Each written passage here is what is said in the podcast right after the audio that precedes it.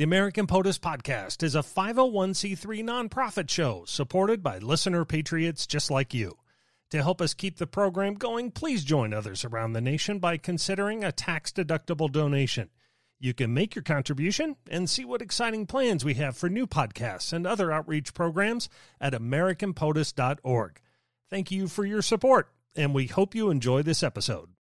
On this episode of American POTUS, Dwight Eisenhower. Sure, he led the charge to end World War II, but leading the nation from the White House was a whole new test for him. Like any good general, he did it by assessing each situation, coming up with a good plan, enabling qualified people to help him, and then sharing the success with all those involved, something not typically in the DC political playbook. We're getting to know the cautious, deliberative, patriotic man who managed a growing nation in a progressively explosive world. Why the nation liked Ike. That's on this episode of American POTUS. I'm Scott Brunn. With the help of presidential scholar Alan Lowe, we're opening the book on the men who have held our nation's highest office. In each episode, we'll tap into our nationwide cabinet of historians, authors, experts, and others to reveal the most compelling moments from these extraordinary patriots.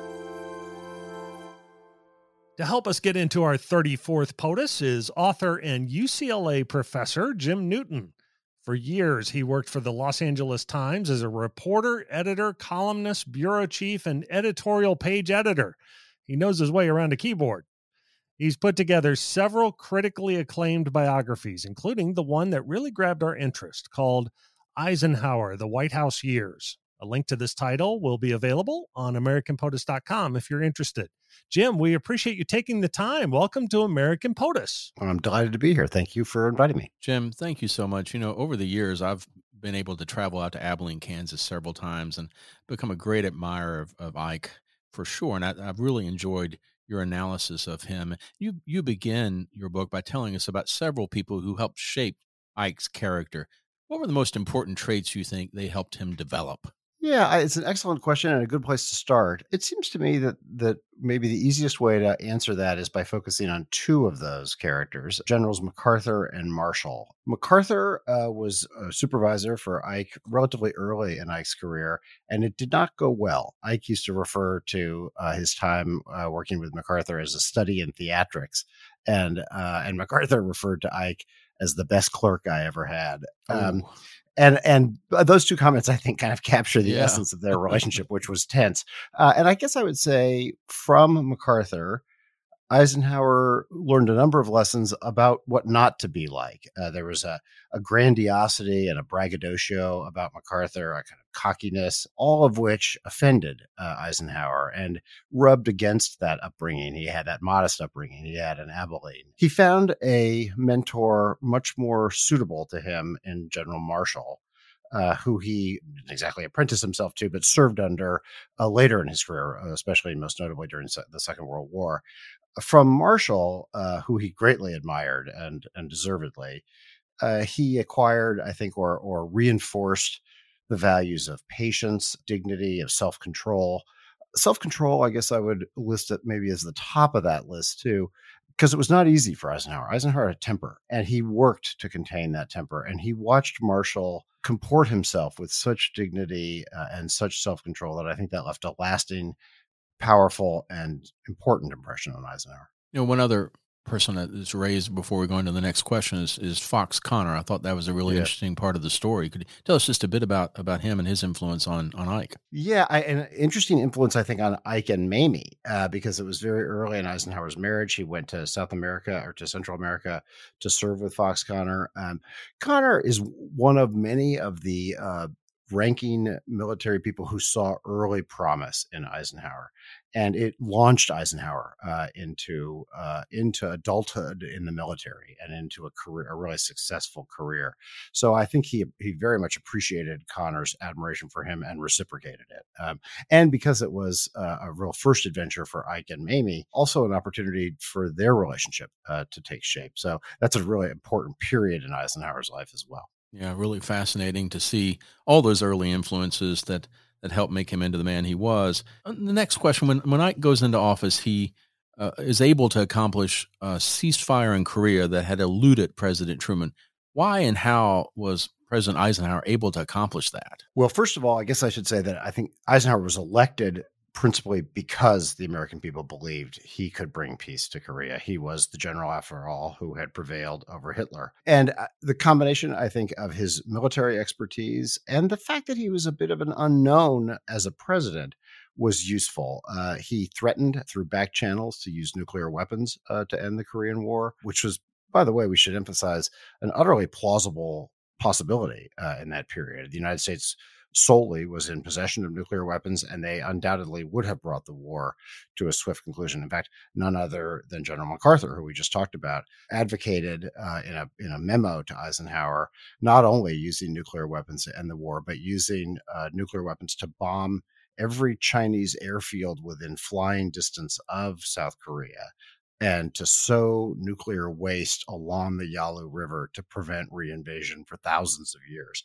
which is a it's, hard to imagine what could have gone wrong there. But right. but it, the the the uh, significance of that is not so much what was a fairly outlandish idea that I uh, quickly dismissed, but to note that the idea of using nuclear weapons was by no means off the table uh, at that period. So Eisenhower's willingness to try new strategies, his reputation as a general, as a successful general, his newness to the office, I think all of those gave him an advantage in negotiating an arm what proved to be an armistice, and which he was able to do within six months of becoming president. As he entered office, the nation was dealing with the the very controversial actions, to say least, of Senator Joseph McCarthy. How did, how did Ike deal with McCarthy? Yeah, this is a really interesting vantage point to look at Eisenhower. I think it's very early in his presidency. He was widely criticized at the time for not doing more to check McCarthy. And some of that criticism, I think, is deserved. But the other thing that was going on and that we've only come to know in later generations was it's also an early example of what Fred Greenstein referred to as the hidden hand presidency. That at the same time that Eisenhower was publicly refusing to engage with McCarthy, he was privately building opposition to McCarthy with, with business leaders, with political figures. Um, it's interesting to note that every time the press criticized Eisenhower for not taking on McCarthy directly, there was the presumption that if he did, he would do so to criticize and curb McCarthy. No one ever had any illusion that Eisenhower sided uh, with McCarthy, and uh, it's it's interesting to read the coverage now because you realize everybody knew that, and yet Eisenhower never said it uh, publicly. So he was much more active and much more um, aggressive about checking McCarthy than the public record of the day uh, makes clear. And so I I think uh, you know that said, I think it's also fair to wonder had he taken on McCarthy directly, whether McCarthy would have come to a quicker fall. Uh, if so, it may have saved some considerable suffering uh, for the country and certainly for individuals involved. So I, I, don't know that Eisenhower's strategy was necessarily the best one, but it was a much more deliberate and painstaking strategy than people thought at the time. Um, the fact is, he really he was appalled by McCarthy, and he did what he th- thought he could while avoiding the risk of elevating McCarthy's standing, which was part of his fear, is that he would end up in a kind of toe to toe with McCarthy that would elevate McCarthy's criticisms to the level of the presidency. Um, now, was that the right way or the wrong way? I, it's, it's it's hard to have an objective judgment on that. But I think what we've learned more in the aftermath of the, or the, in, in looking back on that period, is that it was not that Eisenhower was passive. It's just that he was deliberately quiet about the way he approached the problem. Well, another area of Ike's policies that are often debated and, and controversial is his approach to civil rights. Why do you believe he deserves the generally negative assessment sometimes given to his actions in that arena? Yeah, here again, the record is mixed, and I think the deeper you look at it, the more complicated it becomes. But I, I do share the criticism uh, of Eisenhower on civil rights that's that was widely uh, ascribed to him at the time. Eisenhower grew up in segregated Kansas, went to school at West Point. He was part of a segregated military.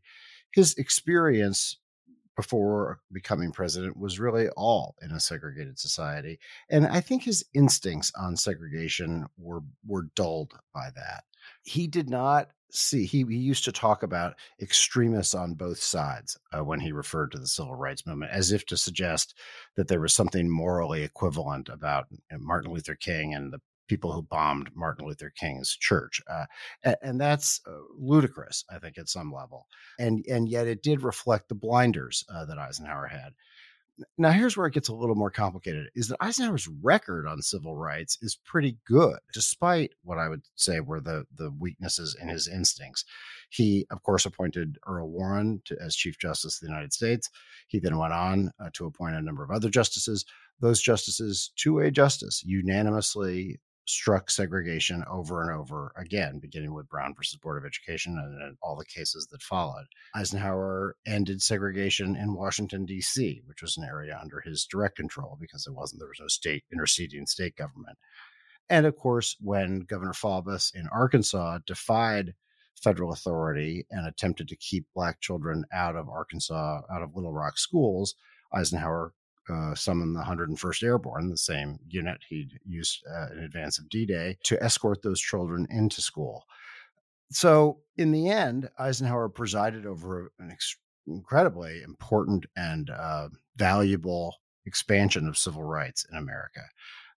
That he did it despite his upbringing and despite the limitations I think he had of a vision for civil rights makes it all the more extraordinary. It doesn't vindicate his views of civil rights or his false equivalence between the advocates of civil rights and their opponents.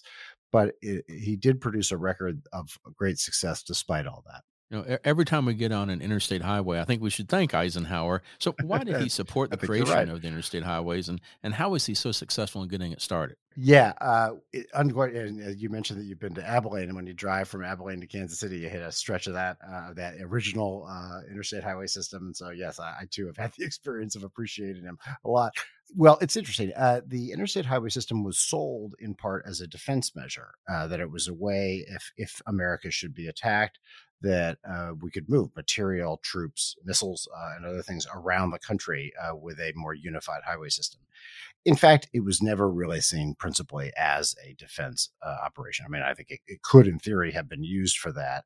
But what Eisenhower really saw in it was the economic potential. He was uh, he marveled at the Autobahn when he had been in Germany and saw the ways that it helped connect that society. He saw great potential for it in the United States. He was even willing to impose taxes, uh, highway levies, uh, in order to get it done. He was not a fan of higher taxes. So he saw great economic potential, and he was right. Uh, it really helped not only unlock a huge amount of uh, economic activity in the country, it helped shape American society in the decades to come. It's, uh, among other things, responsible for the growth of suburbs. Um, it allowed uh, areas outside of cities to grow and participate in economic activity in a way that was more difficult when that when it was harder to get in and out of cities. So it had profound and lasting impact, and it is a tribute really quite singularly to Eisenhower that he did it. There were some uh, predicates for it in the United States. California had already been building a highway system, and Eisenhower was impressed by the system in California.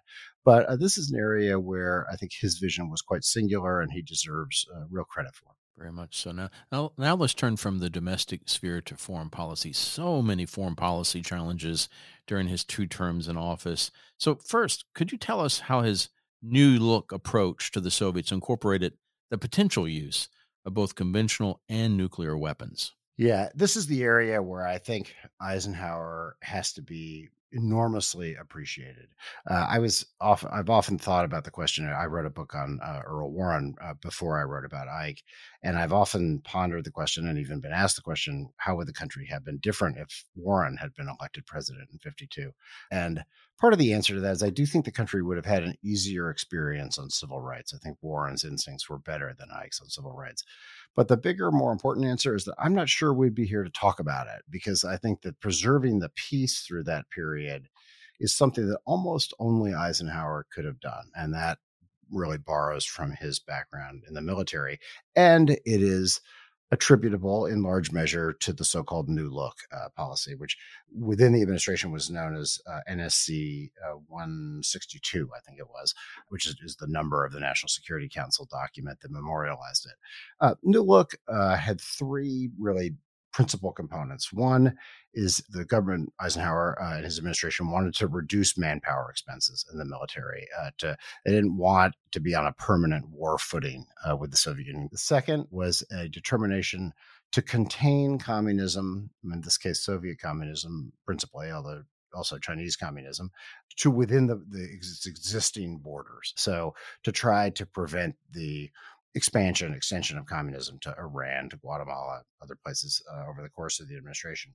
And then the third component was an increased reliance on nuclear weapons, uh, in part to make up for the manpower reductions. That became the central challenge of the Eisenhower years was to how to keep those ideas in balance with each other to preserve the economic health of the United States and to continually and credibly threaten to use nuclear weapons while also privately being determined not to do that. As I mentioned a few minutes ago, with respect to Korea, MacArthur, among others, advocated the use of nuclear weapons in Korea. And throughout the Eisenhower presidency, over and over and over again, the Joint Chiefs, secretaries of defense, various military officials, Vice President Nixon, others would suggest the use of nuclear weapons to resolve one conflict or another. And Eisenhower steadfastly, of course, refused. He is the first American president to have a nuclear weapon and not use one. Imagine how different our history would be had he chosen the other course, particularly in those early years when the United States could have used nuclear weapons without fear of retaliation, um, or without certainly without credible fear of retaliation. It's quite possible that we would not be having this conversation today. And so, in that sense, I think New Look is is the foundation for a highly delicate, extremely difficult to execute uh, posture with respect to the Soviet Union that was an attempt to outlast communism by containing it, to threaten war continually but not engage in it, and to reduce the costs of maintaining a military capable of that war uh, I, you know, I'll, the last thing I'll say on this, uh, I know I've talked for a while on it, but um, the, the it, it, there are many ways to evaluate a presidency: economic health, growth, peace, prosperity, etc. One way to think about the Eisenhower presidency that I think is uh, useful uh, is that from the time that Eisenhower brought the Korean War to an armistice to the day that he left office, which is seven and a half years, the number of American servicemen killed in combat was one. There was an American killed in Lebanon by a sniper. That is an extraordinary record of peacekeeping. And while New Look kept the threat of conflict uh, on permanently uh, at the forefront, it also prevented the fact of conflict. And so, in that sense, I think it's a it's a great triumph of the Eisenhower years. How did covert actions factor into that that plan of, of approaching the Soviets and foreign policy? There's three real prongs of this, right? Reducing manpower, containment, and reliance on nuclear weapons. Containment is the bucket into which covert action really fell. And here, I think we should be clear eyed about what the ramifications of that were.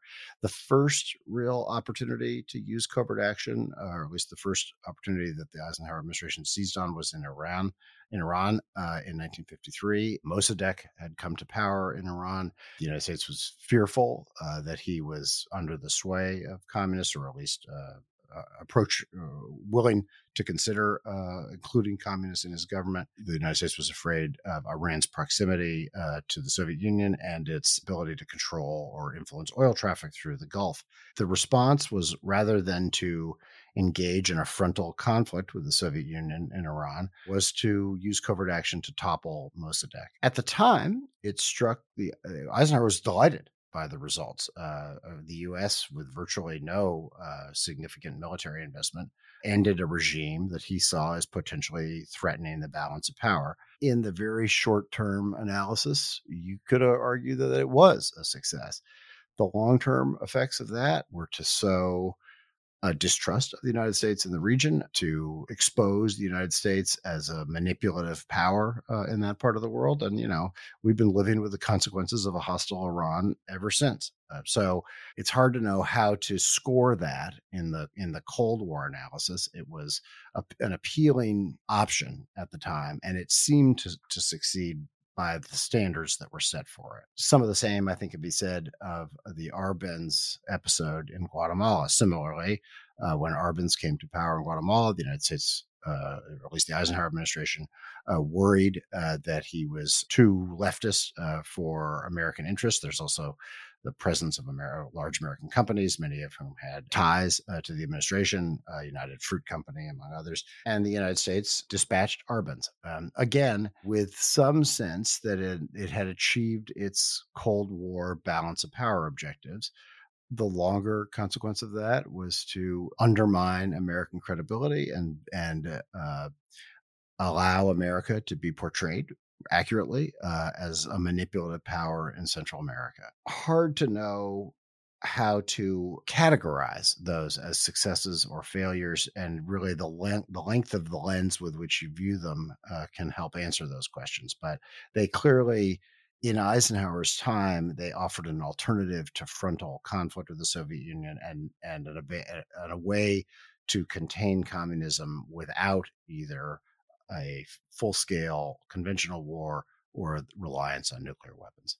Uh, another part of his Cold War strategy were the the Atoms for Peace and the Open Skies initiatives. What how did they play a role in that overall strategy? Yeah, Eisen, you know, Eisenhower is always sort of giving with one hand and taking back with the other when it comes to nuclear weapons, uh, and it is part of this very delicate balance. You know, the uh, one way of thinking about Eisenhower, the Soviets, and nuclear weapons is that sometimes Eisenhower and is using nuclear weapons to keep the Soviet Union in check or trying to. And at other times, he's negotiating with the Soviets to try to keep the use of nuclear weapons in check. And so it's a it's a very complicated and ongoing negotiation. As part of that, Eisenhower really wanted to try to encourage some level of communication and cooperation between the United States and the Soviet Union out of the out of the belief that fully appreciating the destructive power of these weapons would ultimately discourage either side from using them. And you know of course the one of the great fears especially as the soviet union built up its nuclear arsenal uh, was that one side or the other would launch a preemptive strike an attempt to destroy the capacity of the other to return fire and do unspeakable damage and there was uh, as a consequence as those arsenals became bigger and bigger, that became less and less possible, and the theory of mutually assured destruction arose. Um, but in the interim, Atoms for Peace and Open Skies were two efforts to draw the Soviet Union into a more constructive, what Eisenhower viewed as a more constructive uh, relationship uh, regarding the use of nuclear weapons or nuclear material. Atoms for Peace uh, the idea there uh, was to uh, create an international stockpile of radioactive material that could be used in all walks of life agriculture, energy, uh, whatnot, um, where uh, the two sides would share fissionable material, or rather, donate it to a, a UN supervised organization that would help parcel out uh, the material for, for peaceful uses. He believed that emphasizing that the peaceful uses of the of atomic uh, energy would help uh, take some of the pressure off war and some of the competition uh, out of it. The Soviets uh, at that time, this was in 1955, they were uh, there was still a struggle for power going on in the Soviet Union. Stalin had died not long before, uh, and the Soviets were just uninterested and s- smelled a rat uh, and just didn't believe that it was a sincere effort, so never engaged with it. Open Skies, offered at the Geneva Summit in 1955. It's you know it's sometimes been said to be the precursor of what Reagan used to talk about, uh, which is this idea of trusting the other side, but also verifying trust but verify, being the sort of pithy uh, Reaganism. The idea there was to, that both sides would open up the skies over their countries to allow the other side to surveil them. Uh, to surveil their uh, military capacity. Uh, here again, Eisenhower's notion was that he believed that if both sides understood how destructive the other was, that it would keep them in check. It would prevent them from using the weapons. Um, the Soviets saw this as a backdoor way of trying to gain access. The Soviets, being a much more secretive society than the United States, among other things, um, saw this as a backdoor way of getting access uh, to material that they're to weapons that they were trying to conceal. So again, uh, they uh, wouldn't come to the table on it. You know, I, I think there's there's a benign. Uh, what I've given you is the fairly benign description of these of the sort of the the, the good-heartedness of the Eisenhower administration in offering them. At the same time, these were definitely attempts to try to uh, impress upon the Soviet Union the degree of superiority that the US had in these areas and to discourage the Soviets from doing something reckless. In both cases, whether you see them uh, through the more uh, positive prism or the more negative one, a more cynical one, uh, in either case, we're left to wonder because the Soviets just didn't bite at either idea. Well, in addition to having to deal with the Soviets, also several issues came up with China during the Eisenhower administration. What what were some of those flashpoints, and how did Ike address them? Yeah, well, the first is the one he inherited, Korea. China uh, was actively involved; it had its own troops on the ground in Korea. Um, the prospect of a war with China over Korea was real and, and eh, was a fact. And so China was present uh, re- quite literally from even before Eisenhower took office. And he, uh, after he was elected, but before he uh, took the oath of office, he uh, visited uh, Korea, in fact. So uh, China was part of Eisenhower's foreign policy and his concerns from the from his first days in office and up to his last days. Uh, there were Chinese threatened Taiwan over and over again uh, throughout uh, the Eisenhower presidency. The threat of war and, in fact, even nuclear war over Taiwan. Uh, again, was present really from the first days of the administration to the last. By the end, the Eisenhower administration uh, partly uh, as the French garrison at Dien Bien Phu and the French presence in Vietnam came increasingly under attack and the French withdrew from Vietnam, Eisenhower committed uh, early American forces advisors uh, to Vietnam in an attempt to keep that government out of the hands of communists. Uh, Eisenhower will never know, of course, how far Eisenhower would have pursued the Vietnam War. Um, he turned it over to John Kennedy, of course, in 1961. And Kennedy continued to invest more and more American resources until his assassination, and then Johnson committed even more. But Eisenhower was the first to insert American military presence reluctantly, but to uh, to insert American military presence into Vietnam. Uh, so all of those uh, provided frightening opportunities uh, for violence um, and for the use of nuclear weapons. Of course, uh, happily, uh, nu- nuclear weapons never came into play in any of those conflicts, but they were ever present uh, as a possibility. Well, if he didn't have enough to worry about with the Soviets and the Chinese, he also had to deal with some issues with our allies, especially yeah. in the Middle East. Uh, so, what explains his very negative response, to say the least, to the invasion of Egypt by the British, the French, and the Israelis to seize control of the Suez Canal. Yeah, one of the really most shocking moments of the administration, certainly to Eisenhower himself, uh, who who took uh, to a certain degree, I think, took for granted. I, you know, Eisenhower had served in Europe as a supreme commander of NATO, believed that his knowledge of Europe and its leadership was solid and personal. Um, and then the the, the Israelis uh, and the Brits uh, and the French, uh, to his surprise, uh, did not uh, alert him in any way to the fact that they intended to make this move on the Suez Canal, and it, it actually created the incredibly unusual situation of the uh, the American government defending Egypt against its historic allies, Israel and Britain and France, and briefly, Khrushchev, somewhat mischievously, even suggested that the United States and the Soviet Union could jointly hold off the threat. That's that, that didn't yeah. come to pass, and was probably more uh, mischief than serious. Uh, but the most puzzling thing to me about the Suez incident is that the British and French, in particular, decided uh, to exclude the Eisenhower administration. I, again, we'll never know how Eisenhower would have reacted had they brought the United States into the planning, or at least alerted the U.S. to the planning. But it is partly the shock of them going around that process and and excluding the United States from any discussion on it that that attracted Eisenhower's uh, ire about it. It also, I should just add, parenthetically or or with a little asterisk here, it also include it was the same month uh, that the Soviet Union rolled into Hungary to quash the re- rebellion there. So it was a very busy period uh, in the life of the world, one in which the United States at times seemed quite isolated from its from its normal historic allies. Just enormous pressures on Ike uh, throughout the presidency, and he had to deal with several very serious medical issues. How how did those challenges affect his presidency? Yeah, well, the biggest of those is the heart attack in the first term. He had some medical issues, including a stroke uh, in the second term. Um, but the one, the most public and the most disruptive to his presidency was his heart attack in the first term. He, of course, a lifelong smoker under unimaginable stress for most of his adult life, maybe unsurprisingly, given those facts, succumbed to a heart attack. Um,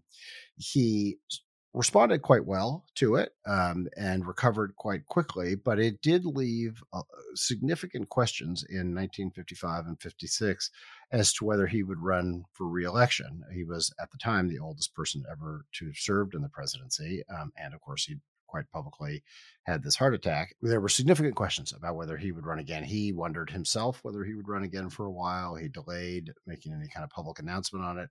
Uh, it created a stir within the Republican ranks, of course, about who would succeed him if he weren't to run. Uh, Earl Warren, who he had appointed to the Supreme Court, uh, dabbled with the idea of leaving the court and running for president. Nixon, of course, positioned himself to run for president in the event that I, uh, didn't make it. And of course, if had Ike died, of course, Eisenhower or uh, Nixon would have become president. Uh, among the many other ramifications of the heart attack uh, was it did help bolster Eisenhower's uh, appreciation for Nixon. Their relationship was always a difficult one and uh, one of many misunderstandings, but Nixon performed quite admirably and really to the uh, to the great appreciation of fellow members of the cabinet and other close Eisenhower advisors. He even um, took very careful symbolic steps to make sure that the administration was running to consult Eisenhower, but also never to sit in his chair at cabinet meetings or to presume to have elevated himself to the presidency. Um, and so, uh, one of the other unexpected ramifications or fallouts from the heart attack was that Eisenhower did get a first look at Nixon as a leader. Um, and liked him. Uh, you know, Eisenhower gave very serious thought to replacing Nixon on the ticket in '56. Um, in fact, even considered replacing him with a Democrat, which would have been a, a stunning shift in our politics. But I think it is partly uh, Nixon. He, he, debated asking Nixon. In fact, he did ask Nixon if Nixon would consider moving over to Secretary of Defense uh, in the second administration. Nixon's performance during that period, though, helped solidify Eisenhower's sense that he was uh, worthy of the presidency ultimately. Not without some misgivings, but uh, the way that Nixon handled that event did raise him in Eisenhower's esteem. After a very eventful eight years as president, Ike gave a famous farewell speech. What do you think he was trying to accomplish with that speech? His warnings about the military industrial complex and the technological scientific elite? Well, first of all, I should say one of the one of the most exciting moments for me in researching this book. I was at the Eisenhower Library in Abilene, um, just tolling away as I did for for many days and weeks uh, over the course of the four years that I researched the book. And one day I was taking a little break and I was standing at the window and there was a truck that was just unloading cartons uh, outside the sort of delivery area outside the library. And one of the uh, assistant directors, one of the uh, administrators of the library, saw me looking out the window and said, "Do you know what that is?" And I said, "Of course not." Uh, and he said, "We're getting these new files on the farewell address." And it turned out that the rough, the, thirty drafts of the of the of the military industrial complex speech, the farewell address, uh, had been saved by one of the authors uh, of the address, one of the speechwriters, and they'd been in a in a boathouse in Minnesota for oh decades. Oh and his grandchildren, when they were cleaning out the boathouse, found them and alerted the Eisenhower Library, wow, um, and there great. they were. Well, so among other things, what that showed really for the first time. Uh, I, uh, there was a lot of the speech is so such an eloquent address, and Eisenhower, of course, not famous for his eloquence, although I think sometimes undeservedly seen as sort of a clunky speaker clunkier in press conferences than in formal speeches, but that there's always been speculation that, well, maybe somebody wrote the address for him and he just delivered it, or that he wasn't actively involved in the in the creation of the speech. Uh, these drafts prove otherwise. Um, draft after draft, uh, Eisenhower's handwriting throughout them, he was clearly intimately involved in. It took over a year uh, to prepare. He thought very deeply on it. In the style of George Washington, wanted to leave some parting words to his countrymen. And he had seen in a way that I think almost no other person of his time could have seen and appreciated the dangerous effects of of this process of, of generals serving in the military, going off to work for contractors, lobbying Congress for weapons, uh, using this this relationship that grew up between the military, contractors, and Congress that had the propulsive effect of demanding more and more weapons, and uh, that to the degree that that became what he called a complex. In fact, in one of the early drafts of the speeches, he refers to it as the military industrial congressional complex. Um, and we don't know precisely why he took the word congressional out, although I must say, since he was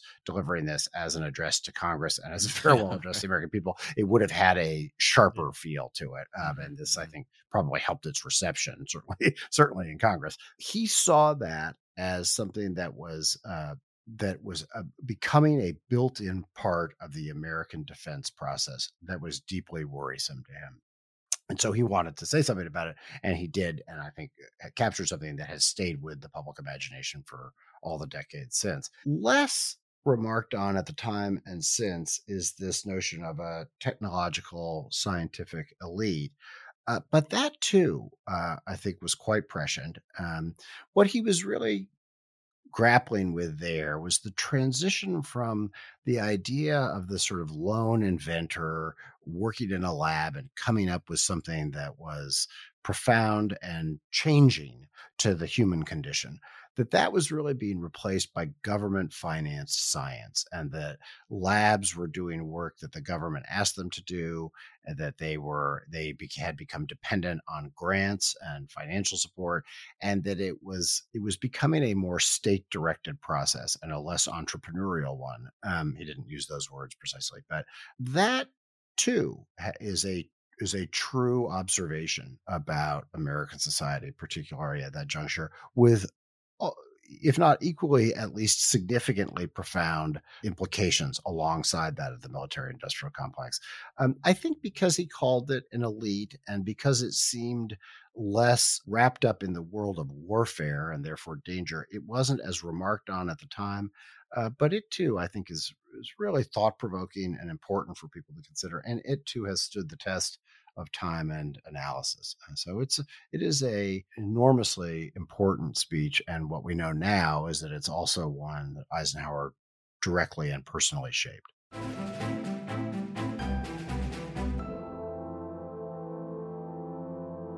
All right, Jim, I have a few short questions about the personal side of our 34th POTUS. So, first question Past or present, who do you think his favorite president would be? the two presidents to whom he is most often compared, and I think he would endorse this, would be George Washington and uh, Ulysses Grant. Obvious reasons and less obvious ones. The two, the obvious reasons, both were generals uh, before they served in the presidency. Both are, would would have been gigantic figures in American history without ever becoming president. In the case of Washington, there are psychological uh, comparisons to make too. They're both very reserved people, although personally I had very close friends, but there was a, a sort of uh, grandeur about them. And, you know, I think uh, across all three of them, this sense that in some ways their greatest work may have been as generals. Uh, so I, I, think those are the presidents with whom he's most often compared, and I think rightly so. So, on that same note, he was one of 13 men who held the titles president and general. Which title meant the most to him, do you think? Unquestionably general. In retirement, he asked to be referred to as general. He had his title returned to him uh, in retirement. Now, there are some pension related issues there too. At the time, there wasn't really a pension for the president, uh, and there was for his military service. But he also liked to say, somewhat whimsically, but I think with a grain of truth, that he worked his whole life to become a general, and he only became president by accident. So I, uh, and you know, again, uh, not not to just belabor the obvious, but it's no small feat to defeat Adolf Hitler in wartime, uh, and I think he he would have been perfectly happy for that to have been his mark in history, even without the presidency. So I think in his case, it's that's an easy one. I think everyone we've spoken to, when yeah. they've asked we've asked that Same question, answer. they've always said general. Yes. Yeah, I that's I I think that was that's a in in his case anyway uh, an easy question to answer. A little more lighthearted. Did Ike have a favorite drink or dessert? Something special he indulged well, in on special occasions. He had a favorite food that he indulged in that he shouldn't have, which is he liked to cook steak and he liked to cook it directly on the coals. Oh, I have tried. To, I have tried to do this, and wow. it is not easy. I do not know how he did that. Uh, I, I, was, in fact, I was at an event for this book years and years ago when it first came out, um, and the host of the event uh, delightfully sort of created an Eisenhower afternoon and evening, and they grilled steaks directly on the coals. And I just, I don't know how you do that without burning everything, but um, uh, and of course That's see, that's they- a military man, right? You Yeah. you That's make a- it happen. Right. It's a military man, and it's a guy who's headed for a heart attack. I can tell you that too. So. Now, he's famous for his obsession with golf, and quite a few modern presidents have also enjoyed the game while taking a little heat for being on the course too much.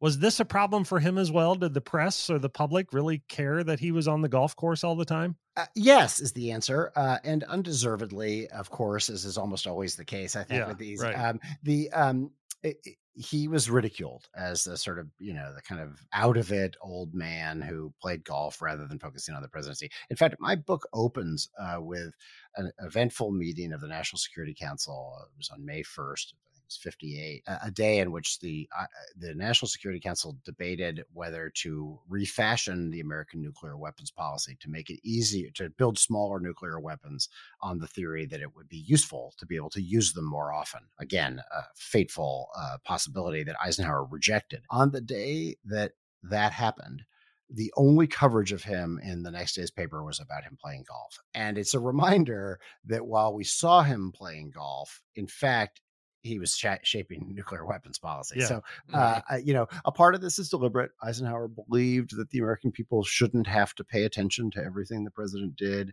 He felt that uh, FDR and Truman had nurtured a kind of crisis atmosphere in the United States and that the American people just wanted a breather. And so some of that's deliberate. And some of it is, frankly, is that he liked to play golf and he liked to play bridge and he needed to relax. And he did so. And he did get criticized for it. Yes. Now, Ike is such an important figure, not just for his presidency, but in our nation's history overall. Why do you think today's voting public should know more about him? What kind of perspective can he give today's political conversations? I think there's so many ways and. Well, first, uh, let me just say, when I started this book, I did not think that I would like him.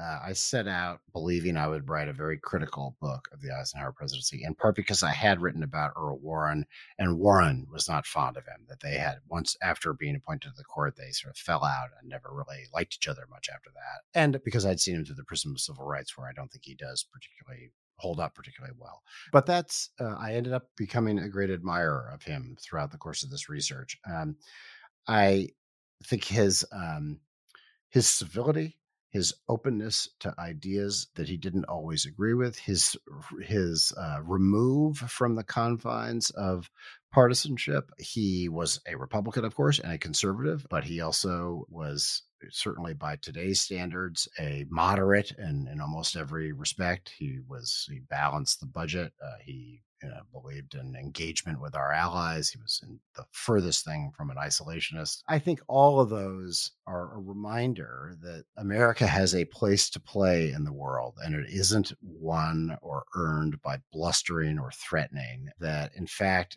America is such a power, has such a powerful place in the world that to do those things is inevitably to antagonize allies and others. Eisenhower had a gentler touch, um, and he was smarter than he appeared. Uh, he was not there to dazzle uh, his opponents or others, but he was an exemplar of steady, moderate leadership. And the result is that he got the United States through one of the most treacherous periods in its history in fine shape. And that's to be admired. Yeah, well said.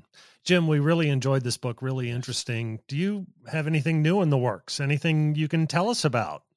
You're very kind to ask. Yeah, my next book is something very different. I'm writing a book about uh, Jerry Garcia of the Grateful Dead. The idea is to look at the San Francisco counterculture and ask questions about how counterculture has changed American society and what about it perseveres. And I chose uh, Garcia uh, partly because the Grateful Dead are really foundational to that uh, birth of the San Francisco counterculture in the mid 1960s. But then they survived for 30 more years. Uh, Jerry Garcia died in 1995. And so through his person, I hope to be able to track the ways the counterculture developed and the ways it influenced things like the peace movement and the environmental movement. Um, and so while all my other books have been kind of politics in front with culture behind them. This time I'm trying to look at culture in the front with the politics uh, as more of the the backdrop. Uh, so it's a different kind of project for me, but I'm off and running and hope to have something for you to read in a couple of years. Sounds great. Interesting. Yeah, Sounds look great. forward to it. All right. Jim. Well, well, thank you so much for taking the time to to join us here on the podcast. Hopefully, you had fun on American POTUS. We appreciate you being here. I appreciate it very much and enjoyed talking to you. Thank you.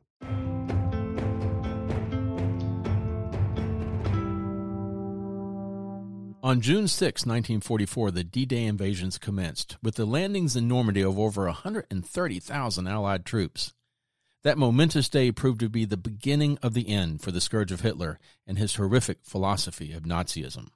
Sadly, tens of millions were already dead. Many more would die before the war ended, and Europe, North Africa, and much of Asia was devastated. The man leading those invasions, the supreme Allied commander, was Dwight David Eisenhower. Just think of the pressure on him. In his order of the day on June 6th, Ike said to his troops that, quote, the eyes of the world are upon you. The hopes and prayers of liberty loving people everywhere march with you. Unquote. Less than a year later, Hitler was dead and Germany had surrendered. Just five months after that, Japan surrendered, and finally peace had returned. What many people don't know is that on D Day, Ike had prepared a message to release to the world in case the landings were a failure.